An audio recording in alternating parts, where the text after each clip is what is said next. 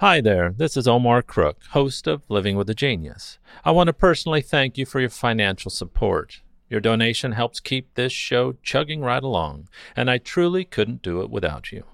As always, thanks for listening. Be kind, do good work, and until next time.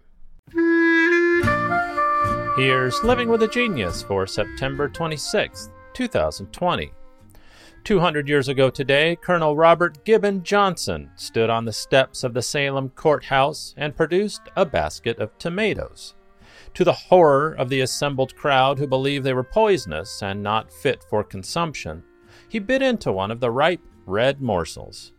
Johnson had first imported tomato plants to Salem in 1808 and had been offering Salemites a yearly prize for the person who could grow the largest tomato. But most people thought they were only ornamental fruits and refused to eat them, believing they were poisonous. Johnson disagreed. To prove they were edible, he had vowed to eat one in public.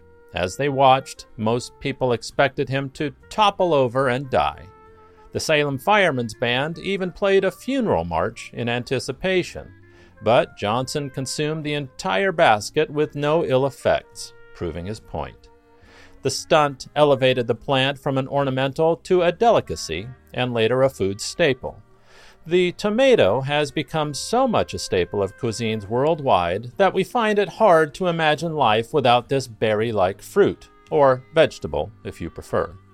The tomato has come a long way, and the tomatoes we eat today are domesticated versions of small wild tomatoes that still grow in South America. Either carried by natural means or by humans, these wild varieties spread north to Central America centuries ago, where they may have been first discovered as early as 500 BC. The Nahuatl or Aztec people who cultivated them as early as 700 AD gave them the name Xtomati, and used a recipe that involved mixing tomatoes with salt and chili, which was the first recipe for salsa, I suppose. Some tribes attributed magical powers to the fruit, that people who ate it could have psychic visions, and by the time the Spanish arrived in the Americas in 1521, the tomato was widely eaten across most of Central America and in parts of South America.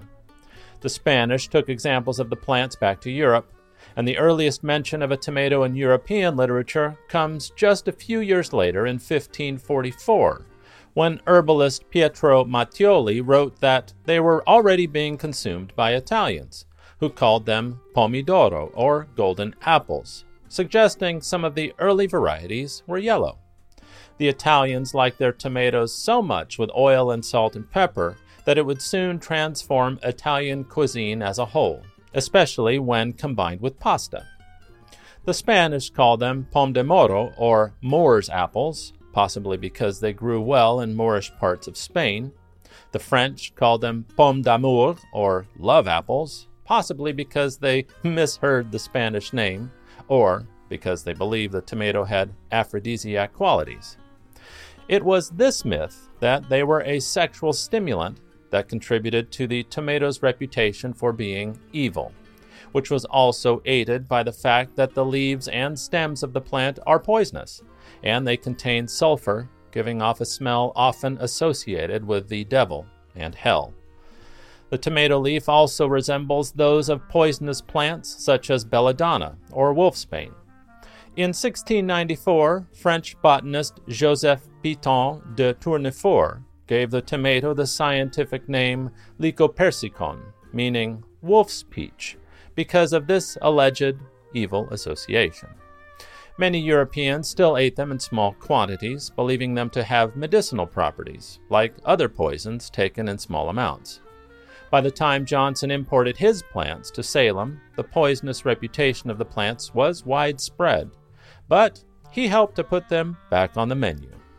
By the 1830s, recipes for tomato dishes in the U.S. proliferated, and despite another scare involving horned worms infesting the crop, which were thought to impart toxins to the flesh of the tomato, they became increasingly popular. Since that fateful day in 1820 Salem, the lowly viewed tomato has grown to be America's fourth most popular fresh market vegetable, behind potatoes, lettuce, and onions. Today, Americans consume between 22 and 24 pounds of tomatoes per person per year, with more than half of that in the form of ketchup and salsa. A staggering 93% of American home gardeners grow tomatoes. Thanks for listening. Be kind, do good work, and until next time.